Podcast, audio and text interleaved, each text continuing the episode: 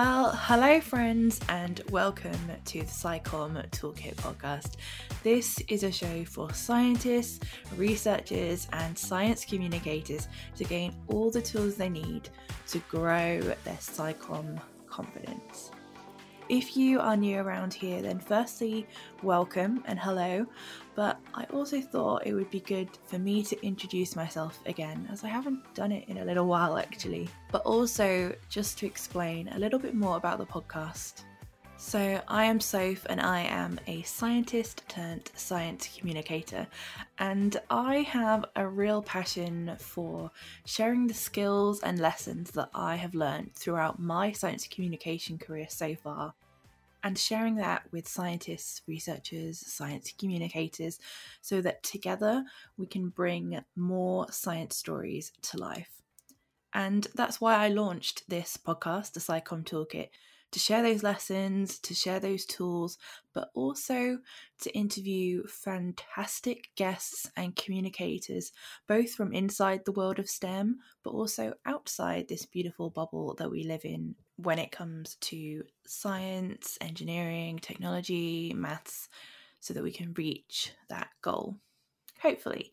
And in case science communication is new to you, it can come in so many different forms. But for this podcast, my little podcast project, when I say science communication or SciComm for short, I mean anything that could come under that umbrella. I'm thinking digital media and press, I'm talking public engagement and science education. I want to cover it all.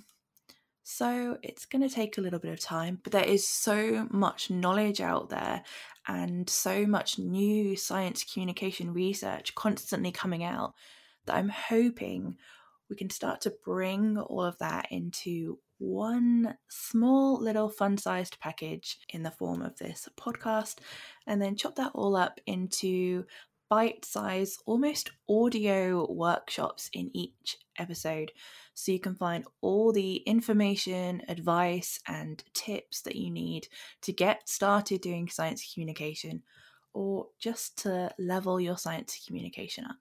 Now, as part of my job as a science communicator, one of the many hats that I wear is to convince scientists and researchers about the importance of doing science communication, persuading them of the impact it can have on them, but also their career. Basically, why they should be doing it at all. And I have had countless conversations with academics, with scientists in industry, with PhD students, all who are about to take that first step into experimenting with science communication. But there's something that's stopping them. I get met so often with this reply, and that is that they don't want to do science communication because they don't have time. Now, I get that. I've been in a researcher's shoes and trying to balance lab work with communication work, with all the other responsibilities. It is time consuming. I'm not going to sugarcoat it. But I truly believe that it is something that all scientists should be spending time, no, investing time on. So, today I wanted to share a handful of ways that I've learned across the time I've been doing science communication and content creation so far that are going to save you time, make creating more time efficient for you, more energy efficient, and make sure that in the time you do give yourself to do science communication, you are much more productive. So, listen up here are some of my suggestions that I share most often with scientists and creators when they ask me this question.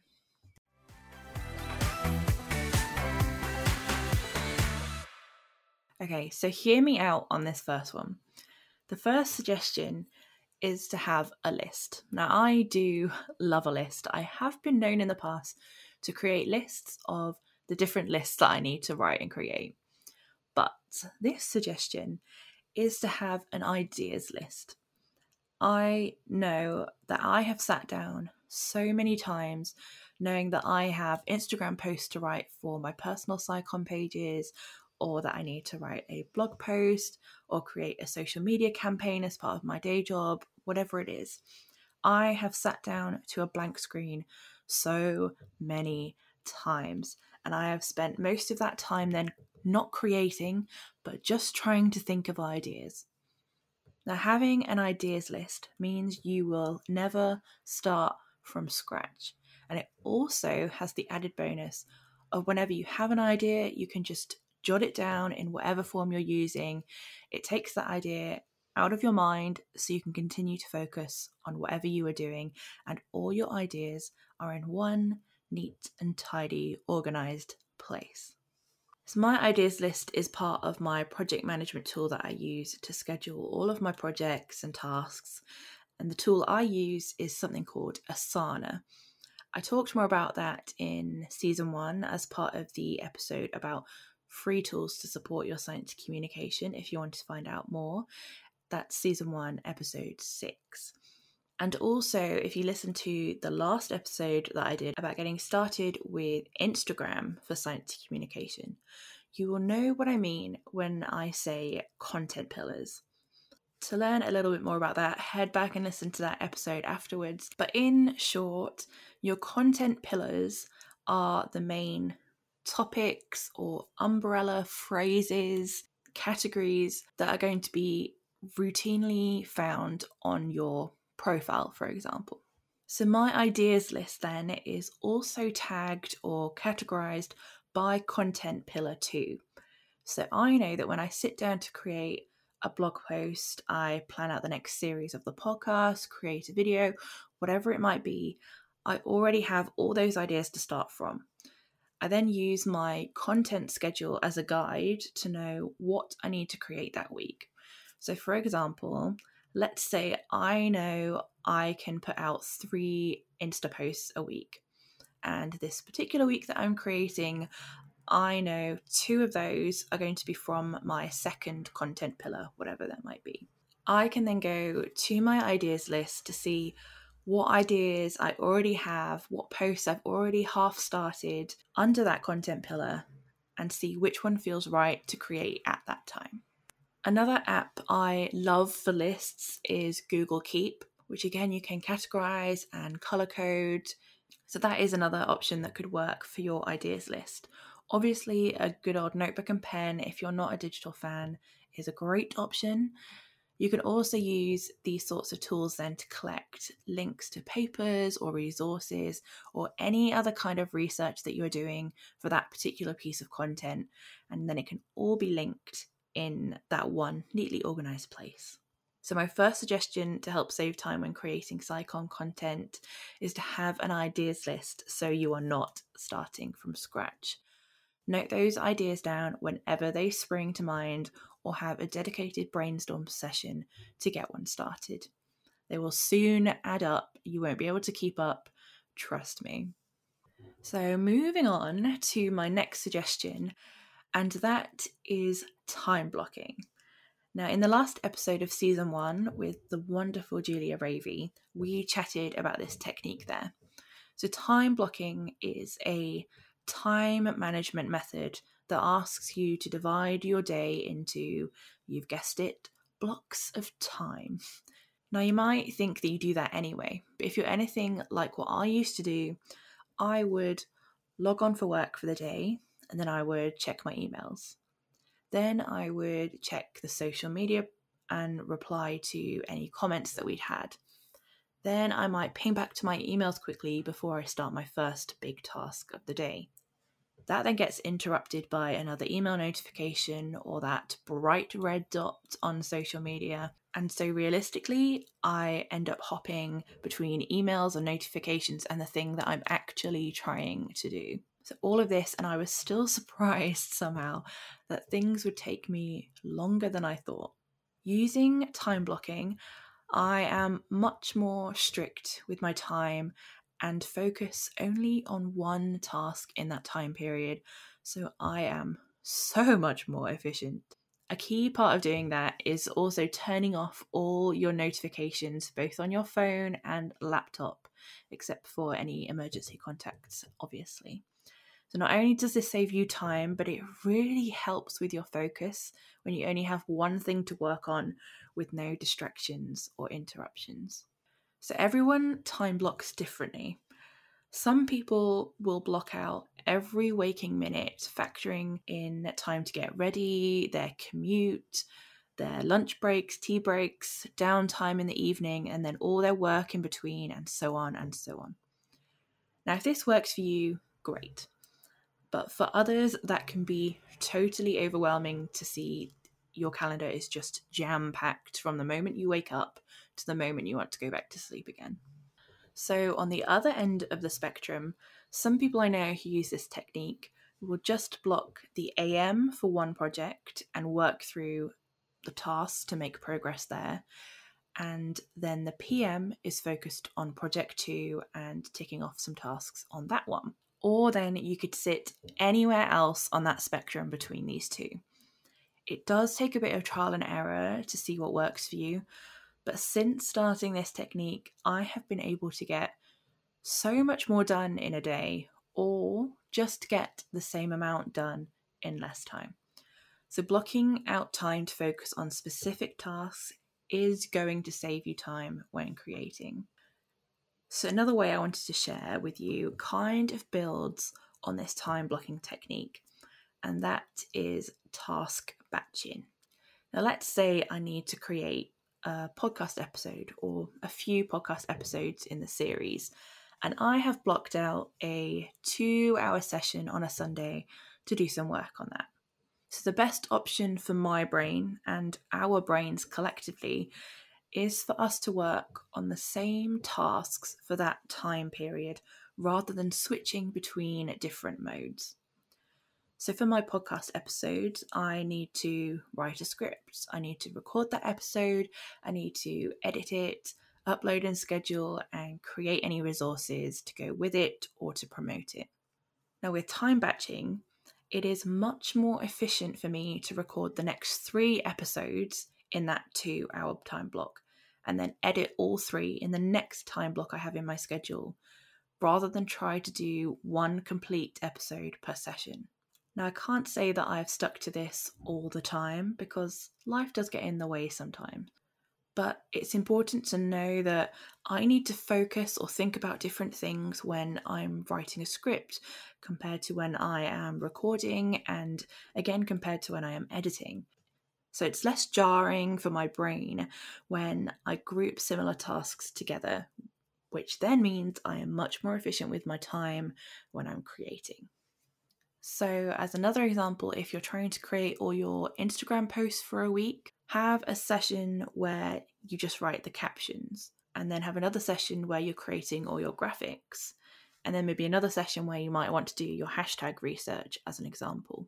Or depending on how long that takes you, put that all in the same time, but then don't do it post by post. Do all your writing first, then all your hashtags, and then all your graphics because once again it means you're not just switching between different things and it just takes you that little bit longer to really focus on what you're trying to do if you keep switching back and forth and back and forth. So, just as an aside, I have been reading a fabulous book recently called Screen Time by Rebecca Cady. The chapter on focus explains this about task batching and time blocking in even more detail and also explains some of the science behind it, as well as also why the vast majority of us can't multitask. So, that is a little reading recommendation for you if you wanted to find out more, but it also has some other great chapters in there, all under this umbrella of kind of digital well-being. So, so far I have told you about creating and maintaining an ideas list, time blocking, and also task batching. The next suggestion I have is probably my favourite way to save time when doing SciComm, well, creating for SciComm, and that is repurposing, or what I like to call content fission. If you have followed me for a while, you'll almost definitely have heard me say that all science communicators should have a core or hero platform for communication. That could be something like a blog, a podcast, a YouTube channel, or a newsletter, as examples, but crucially, not social media. Social media is what you should use then to drive people to those core platforms or use your core platforms to feed into what you have on your social media, almost like your shop window. Now, you might be thinking, why? Well, the short answer for this episode now is that you should own your core platform and have control over it. Whereas technically, social media could disappear tomorrow and you might then have nothing to show for all of the work, time, and energy you have put into that. But right now, we're talking about repurposing. So, whenever I suggest this concept to anyone of having a core platform and then social media as well as the shop window, they think it means even more work and even more creating as it's a whole other platform. But that really doesn't have to be the case. Let's say you write a blog post that is called Five Things I Learned During My PhD. Straight away, you can turn that into five different Instagram posts. For your podcast episode, you could create a 30 second audiogram and share it as a reel or a TikTok video. The whole point of repurposing or content fission is breaking up or splitting up those core pieces of content to populate your social media platforms. So you're not creating something completely new for that new platform. You can also turn podcasts into blogs, videos into podcasts. And if you've already blocked some time to film a video, it is not going to take too much extra time to turn the camera portrait and record a 30 second explainer or promo video for that longer video. You can even use your social media analytics to identify your best performing posts and give them a little makeover as a new post. Content fission is something I love. It's something I really stand by. It is the number one way that I've been able to maintain so many different platforms while still working full time. And I truly believe it's a really powerful way that scientists can get so much out of one piece of content for their science communication goals. So I really want to create some kind of short course or webinar or something to share this with all of you in even more detail. And we can all come together and really get to know and understand how we can use this really, really powerful method for our science communication goals. But of course, I will cover it more on the podcast as we go through. But the key point here is don't think that having another platform or medium always means double the content creation. Really think about how you can repurpose or split one piece of content up into smaller bits and reuse that to reach different people. So, the final way that I routinely end up saving time when creating any form of digital science communication is by creating templates. Now, I have templates for social media graphics, slides for talks and presentations I might be asked to give, even training sessions, I have templates for writing blogs, creating podcast episodes, newsletters, and storyboards for video scripts, and so on. Of course, it took a bit of time investment to get them all set up initially, and there are sometimes new ones that crop up over time that I can create. But now, because I have all these templates, I don't have to create any graphics or slides from scratch, not really and I don't have a blank page when creating blogs and so on. The templates help me focus on what I need to write, and everything then is in one place when I am scheduling or posting. So, for most of my graphics and slides, I use Canva and I have a whole heap of different templates on there. And every time I'm creating something, I literally just need to drag and drop an image, change a bit of text, and it's done. As for the written template, I use Google Docs for all of those. And it means that when I sit down to write a blog post, for example, I automatically take the working title that I have from my ideas list, I drop it straight into my document. I add in any notes or ideas that I've had around it already, and then I can start writing. There is already words on the page, which I know can be so daunting sometimes. So, just having a working title, some ideas, or some structure, it really helps just to get you going. So, there are the five main techniques I use to balance doing my own SciComm with side hustle and a full time job. There are free tools that help me, which I talked about again in season one, episode six. And of course, there are a range of other productivity techniques that you might want to try out, like the Pomodoro technique. Apps like Forest are great, and there is the 135 rule as well all of these are ways that will make it easier to balance doing SciComm with all your other commitments and make sure you are being as efficient and productive with your time as you can or want to be. Okay, time for some DIY. This is the section of the podcast where I give you something actionable that you can take away and do straight away to continue to level up your SciComm confidence. Today, I have a little resource pack for you. All of the techniques I've suggested are quite personal to however you like to work, but I wanted then to share some examples of what a content schedule and time blocked calendars look like to give you more of an idea so you can find a version that works for you. If you are a science communicator, I would highly, highly recommend starting your ideas list if you don't have one already.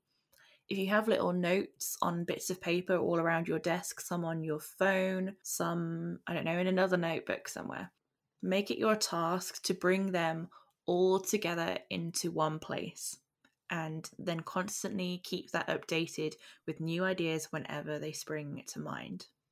Once you've started your ideas list, then try out one of the other techniques. See if that one works for you. Try and adjust it a little bit if it's not quite working. If it's not for you, try another one. Ultimately, understanding what situation you work best in is going to save you time when you're creating. So, a little bit of time playing around and experimenting right at the beginning means you will see even better rewards down the line. So, in today's time saving resource pack for science communicators is also my blog templates, a podcast episode, video, and Instagram caption templates that you can use or just adapt to better suit your needs. And I hope that all of this together is going to give you some ideas or building blocks to have those processes in place to help you save time when doing SciComm. If any of these work for you, then of course I would love to hear about it.